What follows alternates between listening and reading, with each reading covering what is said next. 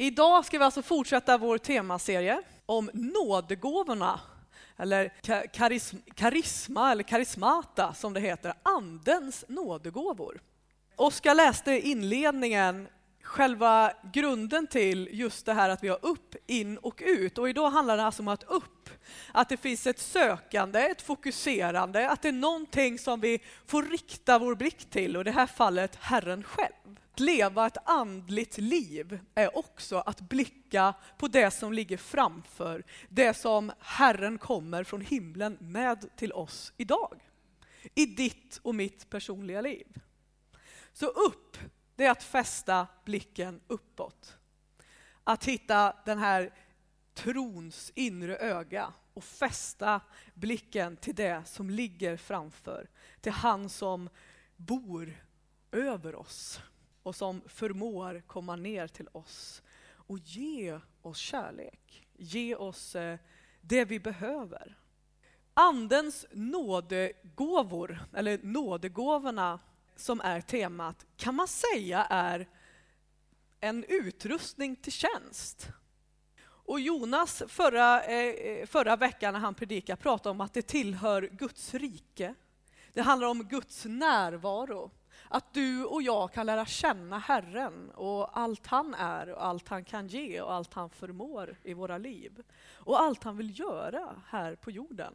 Och nådegåvan är alltså en tjänsteutrustning för att just vara medarbetare i Guds rike. Det är det de är till för. Han har tänkt att hans folk, en kristen människa, ska han kunna verka genom med sin ande.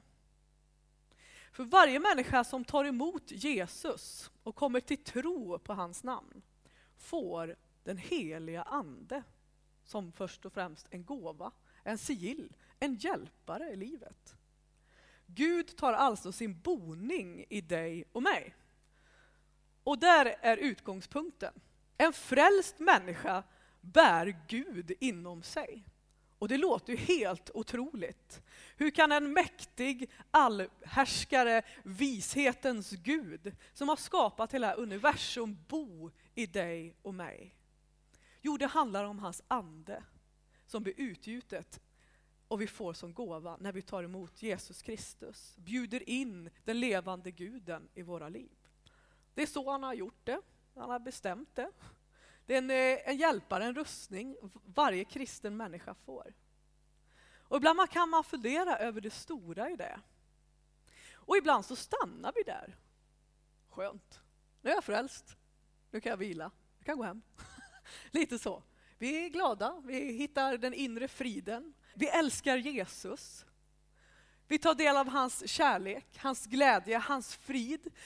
Vi förundras över det han har gjort för oss på korset. Det här att någon faktiskt kom från himlen, ödmjukade sig, tog sin tjänst bland oss för att visa på Kristi kärlek, eller för att visa på Guds kärlek för oss.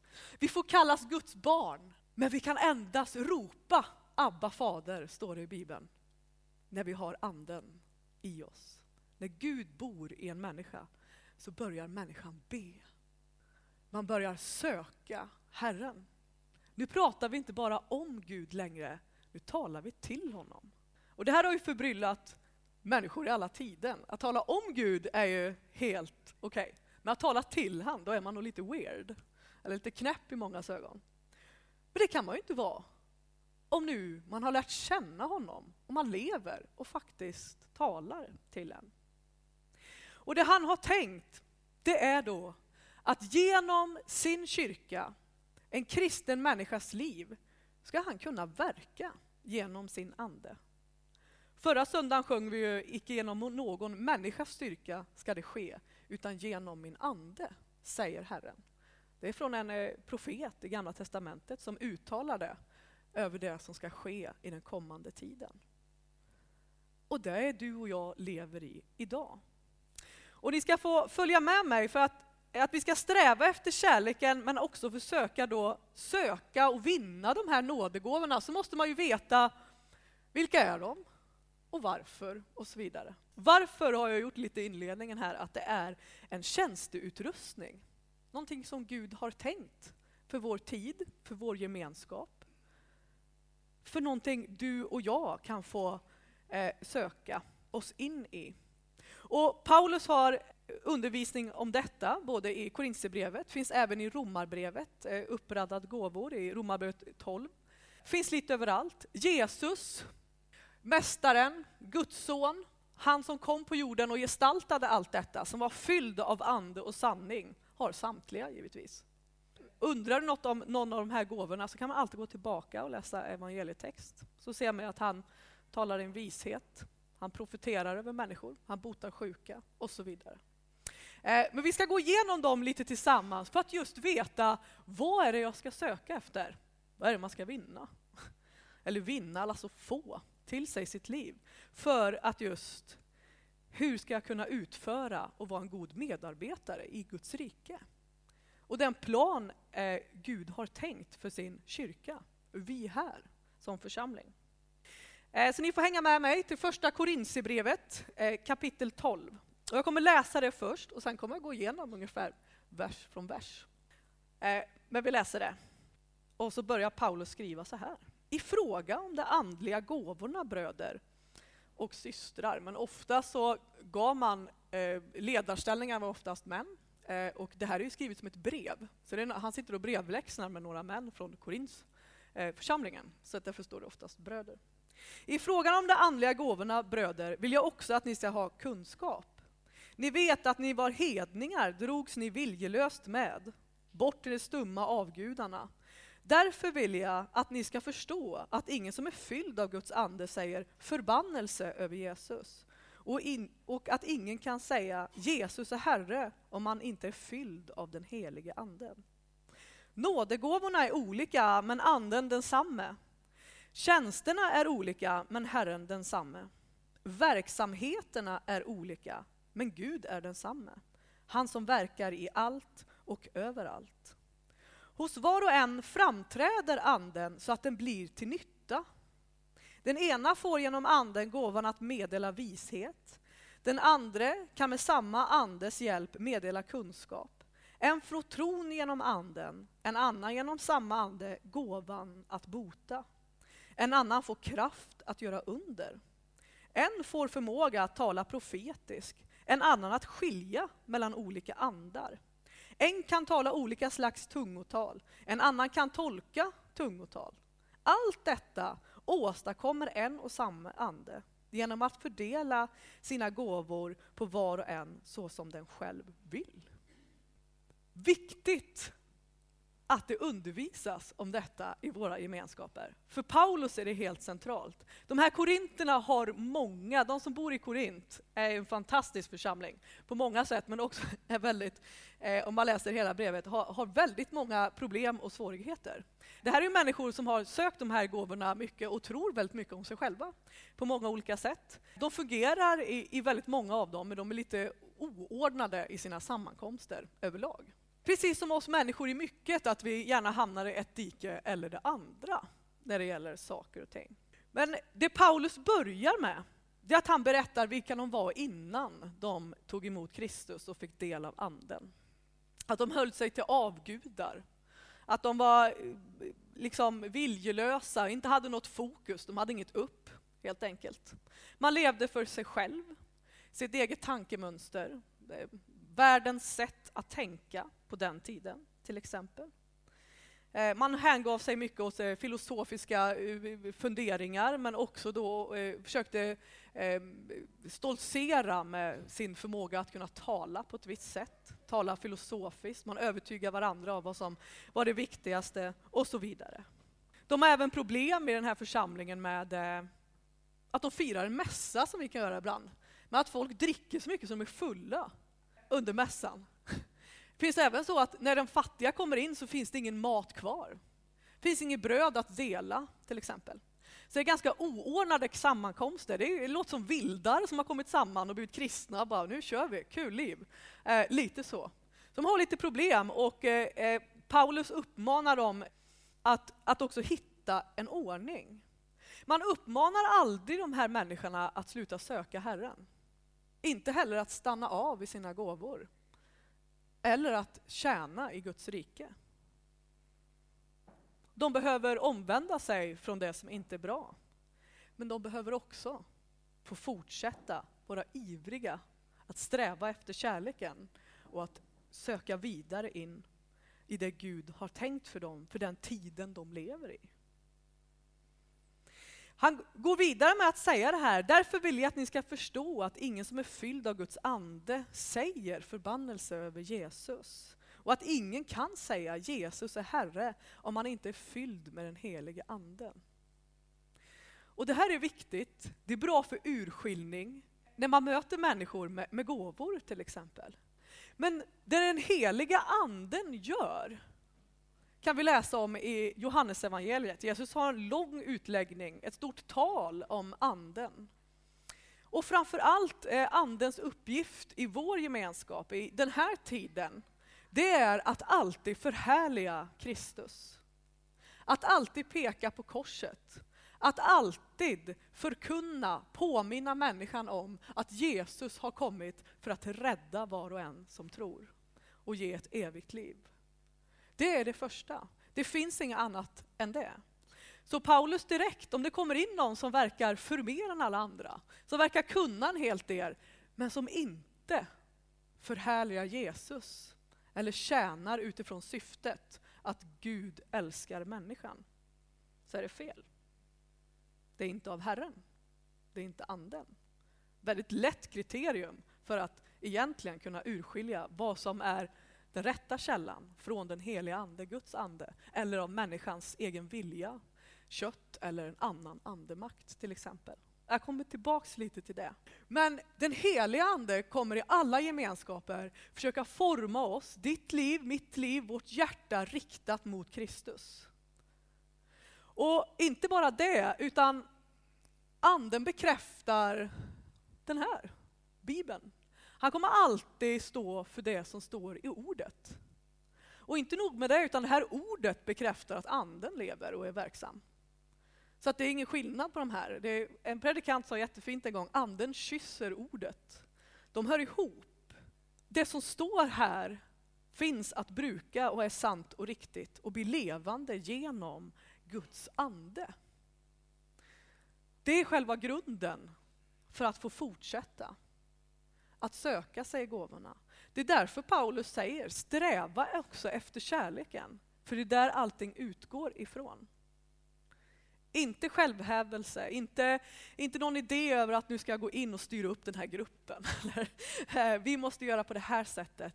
Eh, för vi människor går rätt in i det och vissa har eh, starka ledarskapsgåvor och andra skor sig på något annat sätt. Eh, så att säga. Det har ju hänt i alla tider. Både du och jag sitter här, vi är människor, vi vet precis vilka brister och förförelsemekanismer vi kan ha inom oss som gör att vi tar över på olika sätt.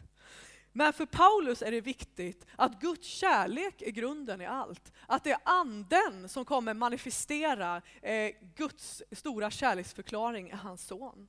Att du och jag kommer lära känna Kristus bättre om vi väljer att leva ett liv nära Gud, i hans närhet, för Guds rikes skull och utbredande. Så den som är fylld med helig ande kommer alltid förhärliga frälsaren Jesus. Det är ju det första. Där har vi grunden.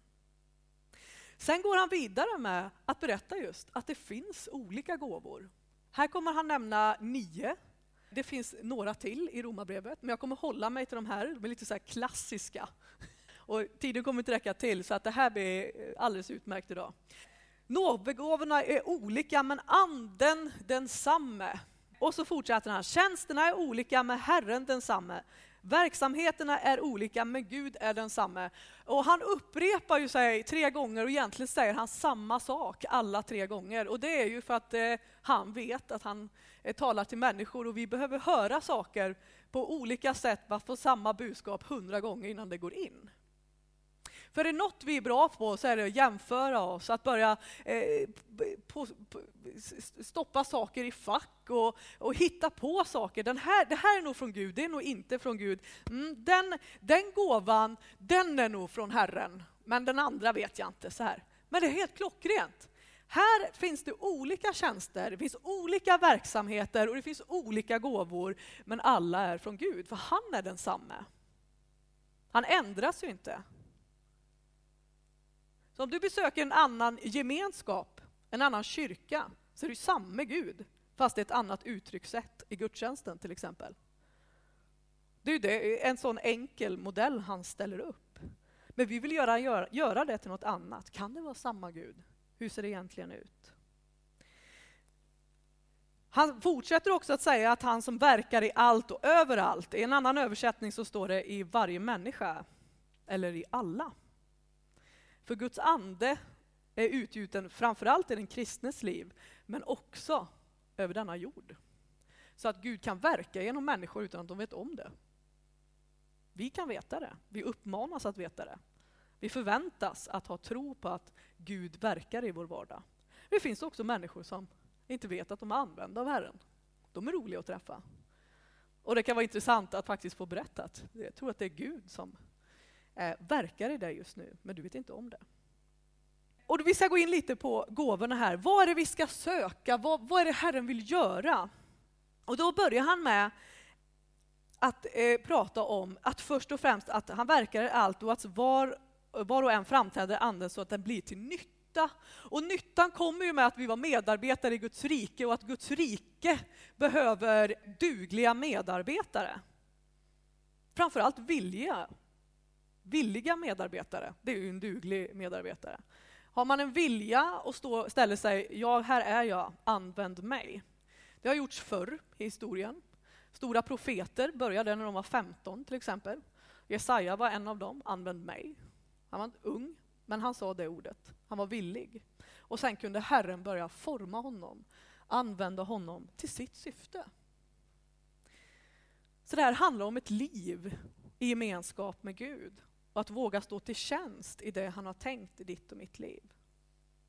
Nådegåvorna, de här vi pratar om nu, hör till det vi brukar kalla för de övernaturliga gåvorna. Men det finns också andra gåvor. Gåvan av eh, frukter, andens frukter, som utvecklas under en längre tid i ditt och mitt liv. För det är väldigt få människor som föds med godhet, vänlighet och tålamod, eller självbehärskning för den delen. Det är sånt anden verkar i oss en längre tid och hör till vår helgelse och karaktärsdaning, så att säga. Men de här gåvorna handlar mer om direkta gåvor från Gud i vår ande. Eller andens nådegåvor helt enkelt. Sen har du också blivit skapad med en personlighet, karaktärsdrag, gåvor att leda, styra, administrera eller kanske uppmuntra och så vidare. De hör till de karaktärsgåvorna eller personliga gåvor. Men just de här är de övernaturliga och vi ska titta lite på vad kan det innebära. Den första gåvan som räknas upp det är genom eh, anden gåvan att meddela vishet, alltså vishetens gåva. Och en eh, framträdande person i Bibeln är ju kung Salomo. Han är den första och den sista står det också, som har fått mer vishet än någon annan. Han blev kung Israel, över Israels folk och fick komma inför Herren och bad till honom. Och här finns det mycket man kan be om. Han kan be om rikedom, eh, att han blir snygg, inte vet jag, eh, att han får det största palatset, att han är den mäktigaste mannen i världen. Man kommer inför Herren och så ber han ge mig vishet för jag vet att jag ska regera över ditt folk. Smart bön. Den bönen gjorde han till den visaste personen. Han fick alltså direkt råd och kunskap från Herren, eller råd från Gud. Det är ju att vara vis, det är ju att veta hur man ska göra vid ett specifikt tillfälle, eller ett problem uppstår. Människor i styrelser, i bolag eller eh, som jobbar som konsulter eller rådfrågare, eller, eller rådgivare heter det, inte rådfrågaren, men rådgivare kan behöva söka sig till den här gåvan. Hur förmedlar man Guds vishet när det uppstår en konflikt, ett problem? Hur ska vi leda? Hur löser vi detta? För att Guds rike ska utbredas så behövs det vishet. Och det bygger på Guds fruktan. För det var det Salomo hade. Han sökte Guds vishet för han visste att det är Gud som styr och att han behöver veta hur Gud vill styra, hur Gud leder och hur Gud verkar. Att fungera i vishetens gåva, det är att kunna ge råd i rätt tid och att det blir ett rättfärdigt beslut över det hela. Det är en speciell gåva. Och folk kanske tycker att det behöver inte så mycket till det övernaturliga. Jag är ju rätt bra funtad och är förståndig. Det kan man vara. Men det är Gud som ger det absoluta bästa svaret.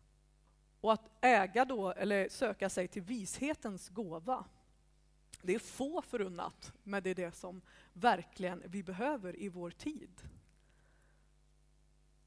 Salomo fick ju det och han har eh, ett praktexempel på det med två, två skökor, står det, som blir eh, med barn samtidigt. De föder sina barn samtidigt och ett barn dör.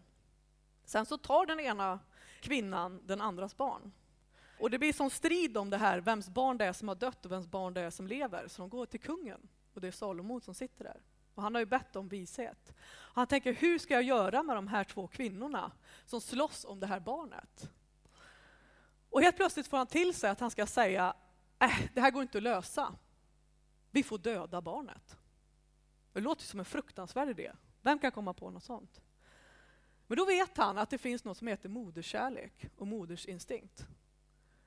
Så den ena kvinnan säger nej, nej, låt barnet vara med den kvinnan.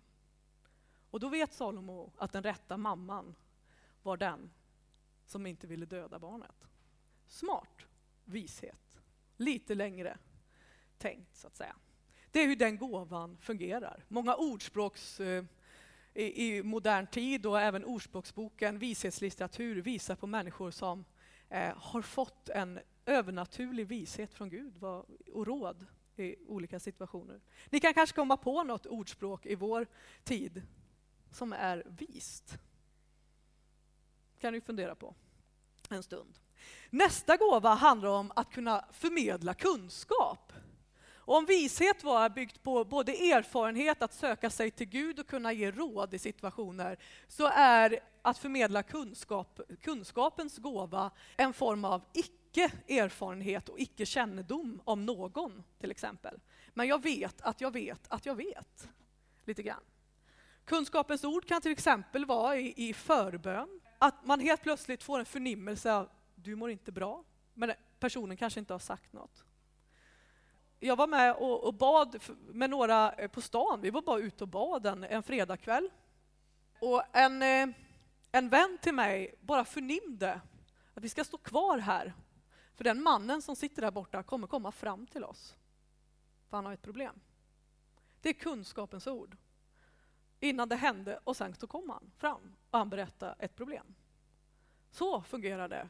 För att all andliga gåvor är till för människor.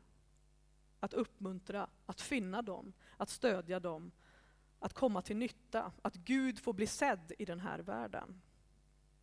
Så kunskap, kunskapens ord kan det också heta. Man får ett tilltal av det som är idag, av nuet, av det som ligger i en människa, till exempel. En får tron genom anden. Att det finns en, en eh, trons nådegåva och det ska ju inte tros att det är som eh, eh frälsningen. Det är man ju redan. Alltså, det, det, här är inte en frälsande tro, utan det handlar också om situationsbunden tron. Det är oftast en människa som får trons nådegåva fungerar att den tror lite extra på Gud. att det inte finns några andra alternativ kvar, men man ser ändå ut ur kaoset. Trons gåva kan till exempel vara Petrus är klockren. Han går ihop i två där. Alla är livrädda i båten. Jesus kommer vandrande. De tror att det är ett spöke. Pa Petrus eh, helt plötsligt får någon slags trosgåva här att eh, om det är du Herre, så säg till mig att komma ut dig på vattnet. Vilken människa har gått på vattnet innan? Det är bara Petrus. Petrus har gjort det. För han är trons gåva. Om du säger till mig så tror jag på dig så går jag. Det är en typ av trons nådegåva. Det är att, att söka Guds hjälp, Guds karaktär, att när allt ser omöjligt ut så är ingenting omöjligt för Herren. Det är trons nådegåva. Och i vår tid så kanske den också är oerhört aktuell. I vår del av världen, i vårt samhälle idag. Där mycket eh, kan vi brottas med, det är mycket politiska frågor, eh, det är hö högt debatt, vi försöker lösa saker. Då kan någon med trons gåva behöva stiga fram och säga, för Gud är ingenting omöjligt. Jag tror att det är det här Gud vill, till exempel. Så kan den fungera. En annan kan få gåvan att bota. Nu är vi på fjärde gåvan, hänger ni med? Nio stycken, jag har ju den på skärmen här också. Eller helandets gåva, som den heter.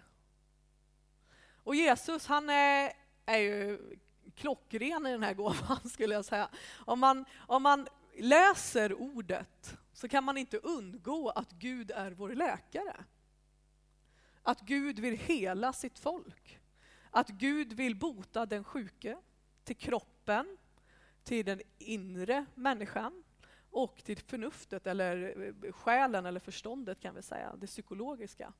Herren kan eh, hela på de här tre sätten, till ande, kropp och själ till exempel. När folk kommer fram med sina sjuka så lägger Jesus handen på dem och ber för dem och de blir friska.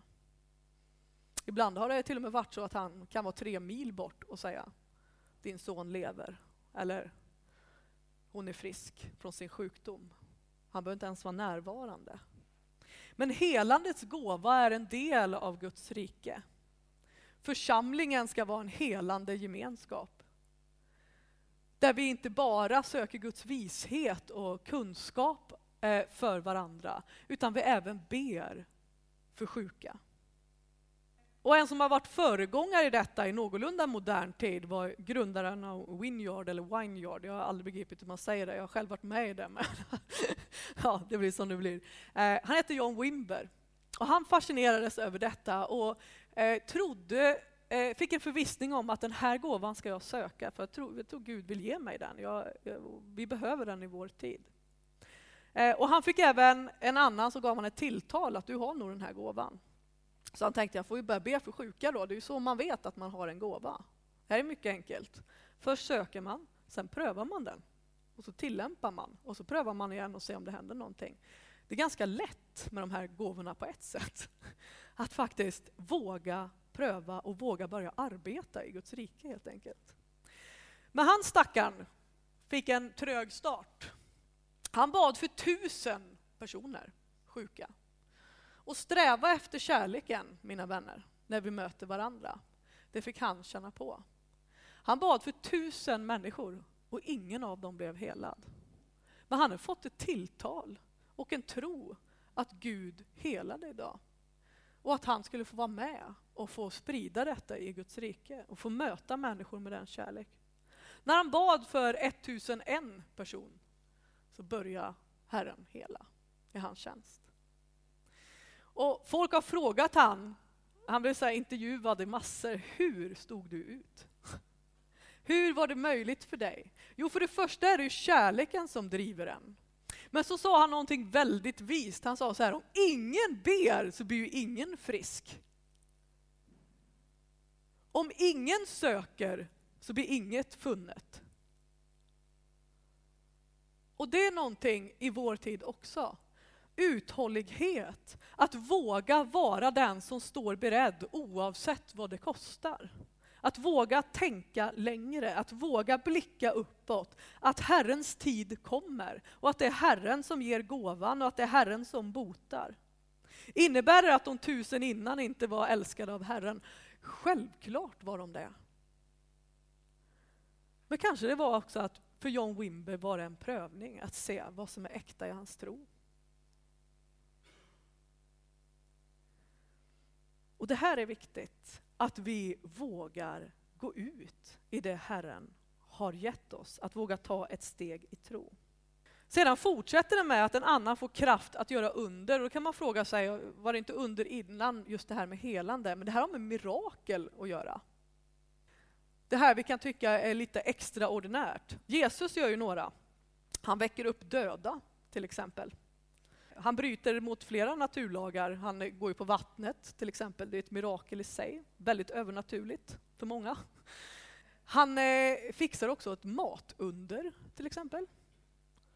Maten eh, multipliceras till de fattiga som lyssnar.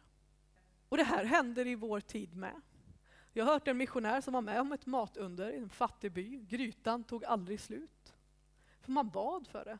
Att Herre kom med ditt mirakel för att vi behöver föda ditt folk. Herren är ibland inte sen att svara, men han svarar när han vill och i den tiden. Så att det finns också kraftgärningarnas gåva eller miraklens gåva.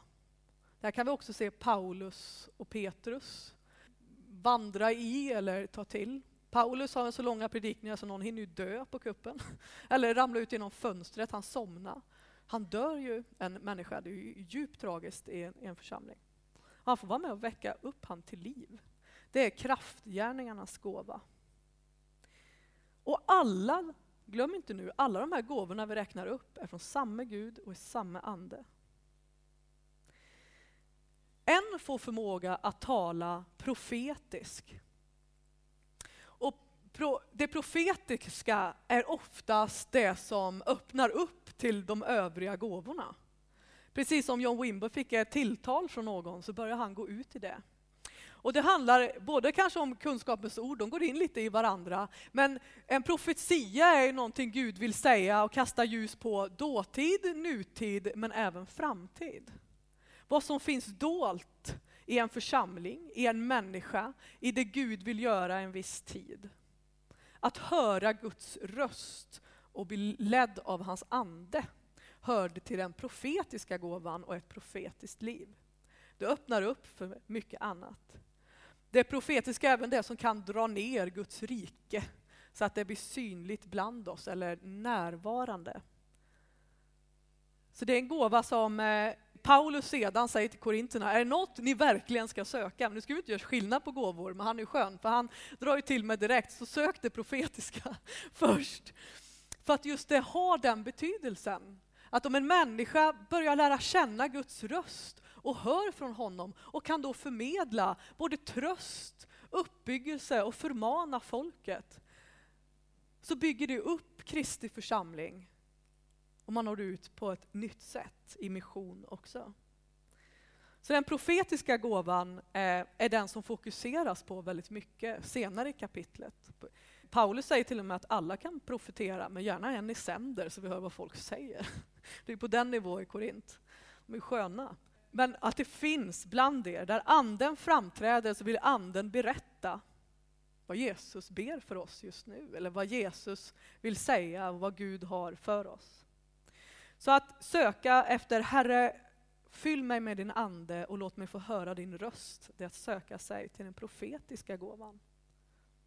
Sen kommer en annan, att skilja mellan olika andar. Och ni kanske kan de här missionsbefallningarna. Gå ut, döp dem. Så finns det ju den här andra, bota sjuka, eh, kasta ut demoner och eh, bota människor och, och sprid eh, mitt, mitt evangelium, så att säga. Men att ha skilja, att skilja mellan olika andar, det är ju för att eh, den här verkligheten rymmer inte bara Guds ande, utan vi har olika andemakter omkring oss. Och ande kan också betyda det som finns i människan, alltså att vi är ande, själ och kropp. Så det behöver inte vara liksom, eh, det övernaturliga, den onda sidan eller djävulen och hans anhängare alltid. Det kan ju handla bara om att urskilja, är det här köttet eller är det Gud i en människa? Och den gåvan eh, är, är jätteviktig att ha ibland oss när vi utövar de övriga. För att just veta, är det här från Gud? Förhärligade Kristus. Och en människa som tar del av den här gåvan kan känna, kanske en atmosfär. Är det här rent? Hålls Guds ord högt? Ser jag att Herren blir förhärligad här? Eller kommer det från en annan källa? I vår tid blir den väsentlig utifrån att new age är på agendan konstant. Det finns i våra skolor, till och med inom kyrkan har jag hört. Där människor drar in annan typ av andlighet och beblandar det med Fader vår i seanser eller något annat. Där människor blir förvirrade, blåsta i sin andlighet. Så att kunna skilja mellan andar och även stå då i en befrielsetjänst är ju typ kyrkans största roll då. Att om det kommer in någon här och känner, jag har, eh, känner mig kuvad, jag har ett stort beroende, eller jag känner mig maktlös, eller jag känner att det är något annat som styr mitt liv och jag vet inte hur jag ska göra. Så har ju kyrkan ett uppdrag att få bryta det. Att komma in med Guds eh, andes ledning över den människan, be och kanske till och med få kasta ut demoner eller något om en människa känner sig betryckt. Det här är en andlig verklighet som vi väldigt sällan pratar om, men i andra länder är det helt naturligt. För där ser man ju människor vara svårt plågade på gatorna av saker och ting. Men vi gömmer ju undan våra, så hur kan vi veta? Lite så är det idag. Men människor behöver få bli befriade och upprättade och få komma ut eh, i en frihet. Paulus säger lite tidigare, eller i andra brevet, att där, ande, där Guds ande är, är det frihet. Där det är fritt för människan att välja att komma och gå. Där det är fritt för människan att få ta emot Jesus Kristus utan några ritualer eller konstiga grejer. Men det finns en ordning. Herren bekräftar ju sitt ord, Jesus är Herre och han har också satt ledare och, och ordning i vår tid som han har sanktionerat. Han har inget problem med att det finns en pastor eller en diakon eller att vi har en styrelse och så vidare. Han har välsignat det. Så ordning behövs i allt, alla de här gåvorna också. En annan kan tala olika slags tungotal och så hör det till den gåvan den nionde gåvan att man också kan urskilja det här. Eh, och de tre sista här nu, tungotalet är ju det här, både ett bönespråk som finns genom hela historien sedan urkyrkans eh, födelse på pingstdagen. Då fick ju apostlarna tungotalet och kunde tala andra eh, hela, alltså begripliga språk. Men tungotalet idag, det finns det, men ofta så verkar det utifrån att människor får ett bönespråk för att bygga upp anden i sig.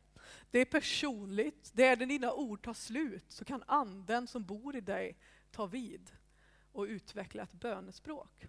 Det är lite som att da-da-da och sitta i pappas knä. Lite så. Men när det används i våra gemenskaper, och man vet att man har gåvan och känner att jag skulle vilja tala ut mitt bönespråk, så finns det människor som har gåvan, eller Gud ger gåvan, att också uttyda det. Annars kommer det inte till någon nytta. Annars blir det bara, bara da, da, da och ingen fattar, alla går hem, alltså, eller tycker att det är konstigt. Det är ju begripligt. Och det här händer i Korint också, och han har en utläggning av det senare. Hur man brukar eh, denna gåva. Anmärkningsvärt är att han pratar mycket om profetia och tungotal. Och det är inte konstigt, för om man har läst evangelierna eller Nya Testamentet överlag, och framförallt apostlagärningarna, så visar det sig att när människor kommer till tro på Jesus så händer det oftast två saker. Först så skriver Lukas, för han älskar ju det här med anden, att anden föll och folk börjar profetera och tala i tungor. Och det hände flera gånger, inte bara på pingsten, det hänger i Cornelius hus och i något annat hus och några till som kommer eh, förbipasserande. De börjar berätta om vad Herren vill göra. De uppryms i bön och de får kraft från höjden och, och får ett nytt språk i sitt hjärta. Det händer grejer och Paulus går igenom lite ordning sen om det profetiska och just tungotal i våra gemenskaper. Men allt detta är för att bygga upp Kristi kropp. Jag skulle vilja gå in på den delen som gör att vi sitter här idag och kanske funderar på när såg jag det här senast i min gemenskap? När var jag med om någonting? När sökte vi gemensamt de här gåvorna från Gud som han vill utrusta sin församling med? Är det något vi har gjort, är det något vi har tagit för givet? Eller är det något vi hoppar över på grund av någonting? Och jag tror att när vi börjar söka oss till det Gud vill ge oss, i allt vi gör i tron, så blir vi utsatta för prövning av något slag, eller attackerade i den här världen. Vad oftast det som eh, Gud vill, eh, vill göra i vår tid får oftast motstånd. Det kan man lära sig rätt så fort när vi läser. Herren skickar ju sin egen son och ingen tar emot honom, bara den grejen, till att börja med. Apostlarna blir svårt förföljda, bara de ska ropa ut omvänd er, Jesus är här, Guds rike är nära, eh, han älskar er, omvänd er, låt er döpas. 3000 kanske kommer till tro, men 30 000 förföljer dem. Motstånd och eh, ett form av lidande finns alltid med när vi söker oss nära Herren, oavsett vad det är. För att vi lever i en fallen värld. Men Gud vill bryta in med sitt eh, Guds rike här på jorden. Och där är vår blick, där är vår idé med hela kyrkan. Att när du och jag börjar gå i tro så händer det grejer. Och Herren kommer att förhärliga sitt namn. Och att löftena är alltid knutna till bönen, att söka sig nära Gud. Guds löften kommer alltid vara i den personliga relationen, i Kristi församling, till den som tror, till den som söker. Och där vill han utrusta. Jag, jag ska berätta en liten rolig grej, eller rolig, den är egentligen hemsk. jag, eh, just det här med att bli prövad. Jag gick en bibelskola för tio år sedan och hamnade, eller hamnade, det här med slump är ju en fantastisk tro tycker jag. Jag, jag fascineras över människor som säger att det var någon slump att du hamnade. Jag säger så här, nej jag tror att det var Gud som gjorde att jag gick den bibelskolan. Och jag har skäl till det. Låt mig bara berätta varför. För att slumpen är ju att, att oj, det hände eh, saker som är kopplade till varandra på ett märkligt sätt, men det var nog en slump. Så säger ju oftast människor. Jag tror inte det. Jag tror att det är Gud som leder oss i vår vardag när vi börjar söka honom. Och så händer det grejer helt plötsligt. Och jag sitter på bibelskolan på grund av tre saker. Ett, jag frågade Herren i min vilsenhet, vad ska jag göra med mitt liv när jag var typ 20? Ni vet man går en eh, skola och så hoppar man av, den var tråkigt, jag vet inte vad det ska bli. Och då fick jag, förnimde jag ett, ett tilltal från Herren. Eller jag fick en bibelvers. Slå upp den här versen. Jag vet inte vad som står, jag slår upp den. Jag får bara få eh, vers och kapitel så här i mitt huvud för att jag var en dålig bibelläsare säkert. Så att Herren talade till mig så. Eh, och då står det, eh, när ska jag, vad, hur ska jag få reda på vad jag ska göra innan judarnas påskhögtid? Den versen finns också i Bibeln, den är fantastisk. Eh, så jag får upp ett svar att innan judarnas påskhögtid ska du få veta vad du ska göra. Eh, så jag bara, jag behöver inte be mer än tills dess, tänker jag. Eller det gör jag inte, men det går. Eh, eh, jag tar reda på när infaller judarnas påskhögtid i år. För jag tänker jag måste gå ut det här, det här är det enda jag har att gå på. Jag, jag har bara Gud kvar i min ledning. Och precis innan judarnas påskhögtid så kommer en präst fram till mig och säger Anna, du kanske ska gå bibelskolan här, för jag bodde på det stället. Jag bara, ja, ja, så här. Det är ju en präst ändå liksom. Han vill ju att jag bara ska hänga på i deras verksamhet. för man får ju passa. Sen ringer min mamma innan judarnas påskhögtid och säger Anna, jag och helig ande Eh, upplever att du ska gå bibelskola. Det är kanske därför du är där du är just nu. Eh, så började jag fundera över det här och tänkte att ah, det är nog rätt. För om mamma och heliga ande säger det, då ska jag nog gå där. Så det är ingen slump att jag sitter där jag gör när jag lyssnar på ett föredrag om att bota sjuka. Det är en helande evangelist som är på plats. Han berättar eh, om, om, om liksom vad som händer ute i världen, att folk blir helade, blinda får tillbaka synen, lytta kan gå. Allt det vi kan läsa om och jag blir helt fascinerad och tänker wow, det här är så verkligt. Ja, det är klart. Om Guds rike är där anden är verksam och Guds, eh, Guds ande finns närvarande i människor som tror så kommer hans rike breda ut sig med allt det han har, som inte finns för oss i världen. Eh, och så fick man ju då vara med och söka den här gåvan. Man blev bedd över alla som ni som kan tänka er liksom, och tjäna i detta och börja be för sjuka. Ni kan, få, eh, kan, kan resa er upp, ska jag be för er. För så gör man ju oftast, liksom, handpåläggning, bön, det handlar alltid om bön när man, man, söker, man söker någonting. Sen var dagen slut och jag var oerhört berörd över det han sa, så gick jag min vanliga promenad. Då tänkte jag, ja, ja, se när det händer liksom, med sjuka, liksom, Eh, ska man gå på en helande gudstjänst och ställa upp som förebedjare? Eller liksom, man funderar på hur man ska få till det här i sin tjänst eller gå ut i det här. Och jag är ute och går och eh, så ser jag en man bakom mig, 500 meter ungefär. Och jag går min vanliga runda och jag springer alltid alla backar, för jag orkar inte gå upp för dem. jag tycker det tar så lång tid. Så jag, jag springer, jag är ganska ung och tänker, han, liksom, ja, han är ju långt bakom mig. Helt plötsligt är gubben ikapp mig. Han har även en krycka och jag bara funderar på hur kom den här gubben ikapp mig? Det är min första fråga. Sen kommer jag på att jag har stått några timmar innan och bett Gud, använd mig för dina syften. Och någon har lagt handen på mig och säger att du ska få be för sjuka. Och jag tänker, nej, han haltar. Alltså, och, och, så tänker jag så här, nej, nej, nej, nej, det är redan nu så här. Och jag har ju försökt springa ifrån den här gubben, men han kom ikapp. Så han var jättetrevlig, vi pratade lite, jag berättade att jag gick bibelskola. Och sen så tänkte jag, nu, nu kommer det, nu måste jag fråga, får jag be för dig?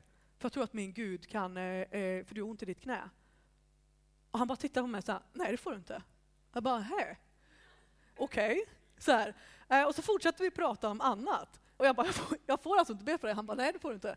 Och ska vi skiljas åt efter den här lilla promenaden? Och jag bara, men får jag välsigna dig? kan jag väl få göra. För han var liksom inte kristen, men han gick ju och stappla. Han berättade att han eh, spelat innebandy som ung och det är meniskskada och hit och dit. Och han tyckte inte det var så märkvärdigt, det är mitt eget fel som många eh, människor går runt med. Att det är deras eget fel att de mår dåligt eller har problem. Och jag bara, får jag välsigna dig i alla fall? Ja, det fick jag. Och så gick jag en runda till. Sen kommer en hundägare, först en stor hund med ett koppel. Och jag ser att det, den där kvinnan, hon haltar också. Och jag tänkte, nej, nej men nu, jag brukar aldrig träffa någon på den här promenaden. Och jag tänkte, nu är jag ju utsatt. Liksom, så här. Vad ska jag göra? Men så tänkte jag, så här, nej men den där gubben sa ju nej innan tänkte jag, det här går inte. Jag tyckte hon såg lite konstig ut. Men alltså, du vet, det här, jag var lite rädd, jag ville bara hem. Liksom, eh, för det var på vägen hem. Så jag hälsade på hunden, jag sa hej till henne. Och så frågade jag aldrig henne. Jag fick be för henne. Men det var en människa som hade tydlig, ty, tydligt ont. För att den haltar ganska rejält också.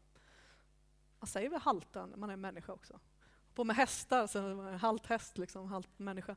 Men uh, hon gick inte rent, så att säga det, det, var verkligen ett, ett, uttryck, hästuttryck. Det var inte meningen. Och sen när jag precis var på väg innanför dörren så ser jag en komma genom parken och den haltar också. Och jag blir så rädd så jag bara springer in och bara, jag kan inte möta tre människor som jag aldrig mött i hela mitt liv och alla är halta på min promenad. Det här är helt otroligt. Och jag har i efterhand funderat mycket på det här och Gud påminde mig om det här tillfället för predikan idag att jag tror att Herren vill visa på helt andra saker än vad jag var beredd på. Först att min tro var att nu, nu blir jag använd och jag får eh, tänka mig att man får en chans. Och vi människor fungerar ju så. Vi är små, vi är ganska odrägliga och man blir ledsen och besviken fort. För första gubben sa ju faktiskt nej. Jag har gjort mitt, i alla fall ställt en fråga. One chance, done there, been that, liksom nu har jag provat det här, han vill inte. Och då känner jag så här, nej det är inte Guds tid. Eh, jag känner nog inte på, på, det sättet. Det är den första tanken som kommer till mig.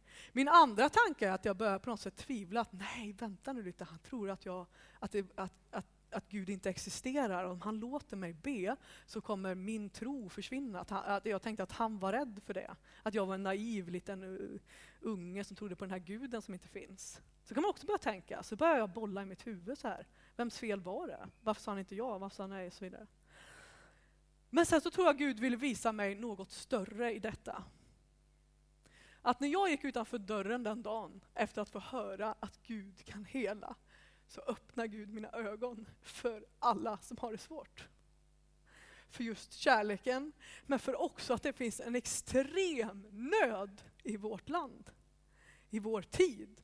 Att det finns människor som är skadade, att de är under betryck, att man har ont till ande, själ och kropp. Och alla de här gåvorna är till för att Gud ska få möta och på ett eller annat sätt eh, serva och tjäna de här människorna till hans syfte. För Gud vill möta människor i vår tid. Gud vill möta sin kyrka. Gud vill hela, upprätta och leda människor. Och tänk om jag ute på den promenaden hade gett alla tre chans, det vet jag inte än idag, men tänk om en människa ute går och får möta en människa som säger Hej, jag är kristen, får jag be för dig? För jag tror Gud vill nå dig på ett eller annat sätt. Det behöver inte vara att man ska springa och leta efter alla som haltar, det säger jag verkligen inte. Men att det finns något som Gud vill ge vidare i vår tid idag, som är viktigt. Att sträva efter kärleken, att våga ge upp sin människofruktan, eh, sin eländighet liksom i oss själva, att eh, det gick inte, strunta i alltihopa. Att våga fortsätta vara uthållig som människa gör också att gåvorna blir naturliga till slut. Gör att det övernaturliga till slut blir naturligt i, i våra liv, i, i där vi är. Och jag skulle vilja bara ge några grejer som gör att det här hålls tillbaka. Att varför ser vi inte mer av det här i våra gemenskaper? Framförallt i vårt land kommer ju lite sorgliga, men det kan vara bra att lära känna att nu när vi ska gå in i en tid av det här med nådegåvan, att få söka oss nära Gud, att på något sätt få bli berörda av hans närhet, att få eh, se när Gud verkar genom oss, eller börja pröva att Gud ska få verka genom oss via sin ande, så är det också ett motstånd i det. Och det finns olika skäl till det. Men först och främst är ju motståndet att när Gud ska göra något gott i vår värld så är det naturligt att världen är emot det. Det är ju det första. Sen tror jag att det är lättare för en nykristen att göra saker och ting. Den som ska pröva på någonting för första gången, den är glad över att Gud just har valt att använda den personen. För hans rikes skull. Det är glad. Är du glad när du blir använd av Gud? För ofta så bygger våra kultur på erfarenheter. Och vi har ju lättare att ta en negativ erfarenhet och göra det till det stora än fyra goda. Jag får säga till mina ridelever som jag har, du får säga en grej som var bra och en grej som var dålig. Men de flesta flickor i 13-årsåldern kommer på en grej som är bra och fyra som är dåliga. Fast de inte ens fick det. För de har lärt sig att problematisera, kritisera och vara rädda. Eller inte rädda, men man problematiserar allt så lätt. Och det är det första, det är vår kultur och våra tankemönster. Att jag har sett någon missbruka någon gåva någon gång. Jag hörde en profet som eh, liksom sa något illa till någon. Så vi ska inte söka oss in i det profetiska. Det är att bygga sin tro på dåliga erfarenheter. Hade John Wimber gjort det så hade han inte sett alla de helande som Gud gjorde. Han har inte blivit använd i det heller, för han har ju slutat, inte, jag slutade efter första personen, tänkte säga. han slutade efter tusende. Han gjorde inte ens det. Och det är det första, att bygg inte din tro och ett andligt liv på dina dåliga erfarenheter. För Paulus säger det hela tiden att människan på något sätt, att vi, det vi vill gör vi inte och att vi får problem med allt som blir andligt. Att vi ens systematiserar det. Finns det ett missbruk så finns det ett rätt bruk av gåvor. Det är det Paulus förkunnar om. Hur gör vi? Jo, sträva efter kärlek. Om det finns kärlek så finns det öppenhet och finns det en frihet att våga pröva, att våga söka, att våga få vara med. Kan det vara så? Jag har en ingivelse att Herren säger någonting till mig. Vågar du det? Eller drivs du av en rädsla, en människofruktan? Då är det tyvärr att vår gemenskap är kärlekslös. Eller att du inte upplever den kärleken. För kärlekens lov berättar ju att kärleken uthärdar allting. Den vågar allt, den är inte rädd och så vidare. Där behöver den kristne göra upp med sin människofruktan. Och att faktiskt våga gå ut i det Gud har tänkt. Vi lever i liksom ett sekulärt land där eh, en atmosfär av otro också finns bland oss. Där man nästan raljerar med Gud, där han inte är uppe på agendan någon gång. Eller är han det så är det bara för hån och att man är konstig och så vidare. Så vi, man börjar ju i en svår uppförsbacke kan man säga, när vi ska försöka prata om dessa ting. Sen finns det religiösa andemakter och andemakter av olika slag som vill gå emot det här. Som kanske har byggt på dåliga erfarenheter. Det finns grupper eller samhällen som till och med säger att det Bibeln säger om anden är inte för oss idag. Det är en heretisk teologi. Men samtidigt kan de läsa till exempel, eller eh, om man har den bibelsynen, de kan läsa att Gud är densamma idag och all evighet, men inte hans ande då eller? Förstår ni? Och när man hamnar i de här sammanhangen där människor har tagit avstånd ifrån det Gud vill göra så blir det oftast givetvis svårt. Och det har att göra med tankebyggnad och andemakter som man har byggt omkring som vill gå emot Guds rena andes verksamhet och kärleken till människor. Det kan byggas på kontroll, sekter givetvis, missbruk på ett eh, livsfarligt sätt över människors liv. Och då är vi tillbaka till att det inte har strävat till kärleken. Det är kärlekslöst, det är inte från Gud. Sen är det också i vår tid att vi kanske inte har så många förebilder, helt enkelt. Eller vi har inte sett på de som har gått före.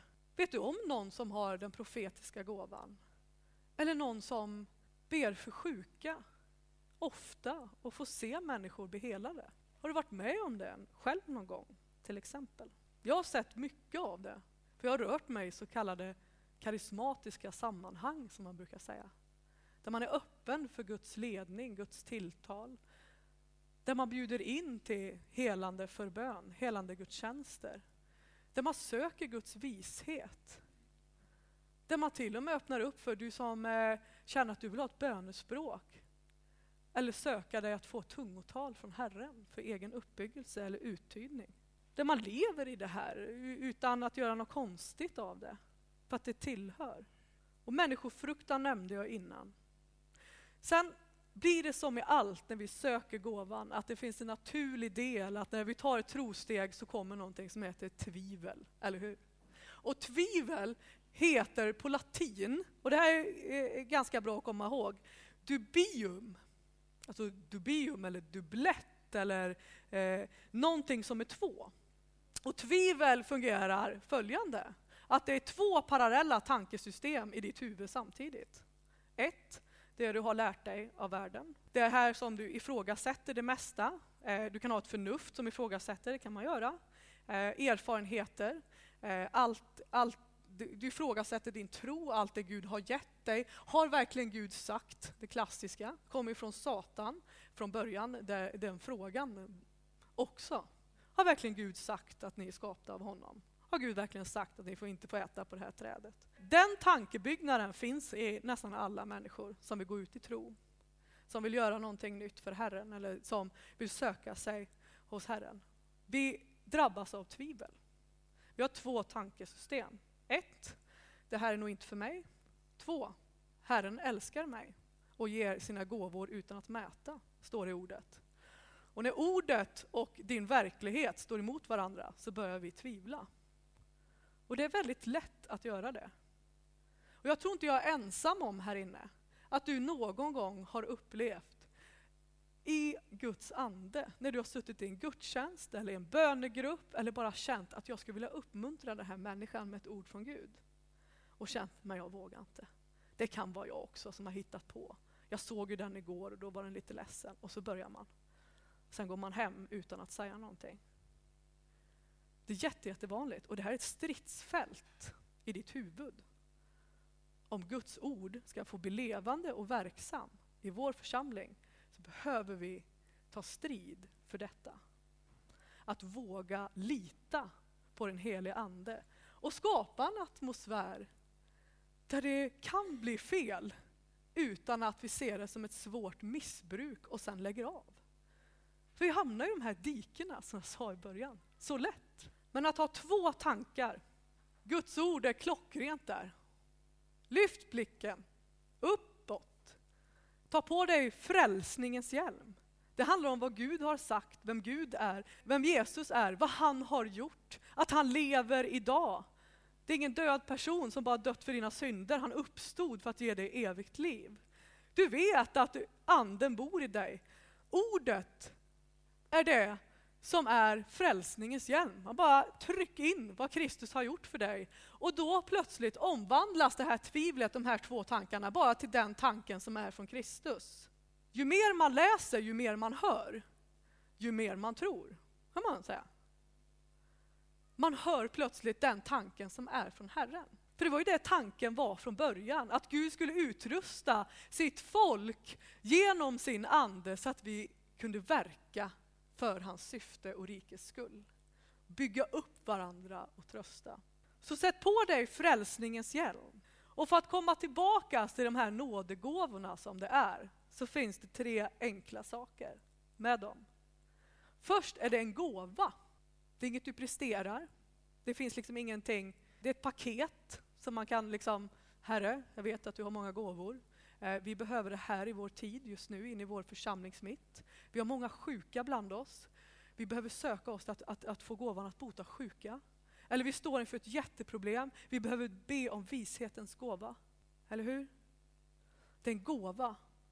Och det är just en nådegåva. Den är given till dig av nåd. För att du tillhör Kristus. För att han ska bygga sin församling. Nåd innebär ju eh, gratis också. Det finns ingenting du behöver lägga till eller dra ifrån. Där Gud är, där är hans ande. Och där är frihet och där finns en, en nåd som är extrem. Så det är en gåva, den är given av nåd, viktigt. Och den är till för andra. Det är de tre. Det är en gåva, det ges av nåd och den är till för andra. Och där skulle jag vilja avsluta. Herre, jag tackar dig för att dina mäktiga verk även får finnas i vår tid, Herre. Jag tackar dig, Herre, att du utgjuter din ande över människor idag och just nu, Herre. Och vi ber Gud för vår gemenskap här, att din ande får fylla oss, ge oss tro det vi behöver. Och Herre, vi ber dig att kom med din närvaro och utrusta oss för denna tid, Herre. Utrusta oss med din kärlek först och främst, ännu mer. Men även att få blicka in i dina andens gåvor. Att vi får ta del av ett övernaturligt, naturligt liv och vara dina vittnesbörd dina medarbetare som är utrustade för att möta människor idag. För att trösta, för att bygga upp och för att du ska bli känd bland oss, Herre. I Jesu namn. Amen.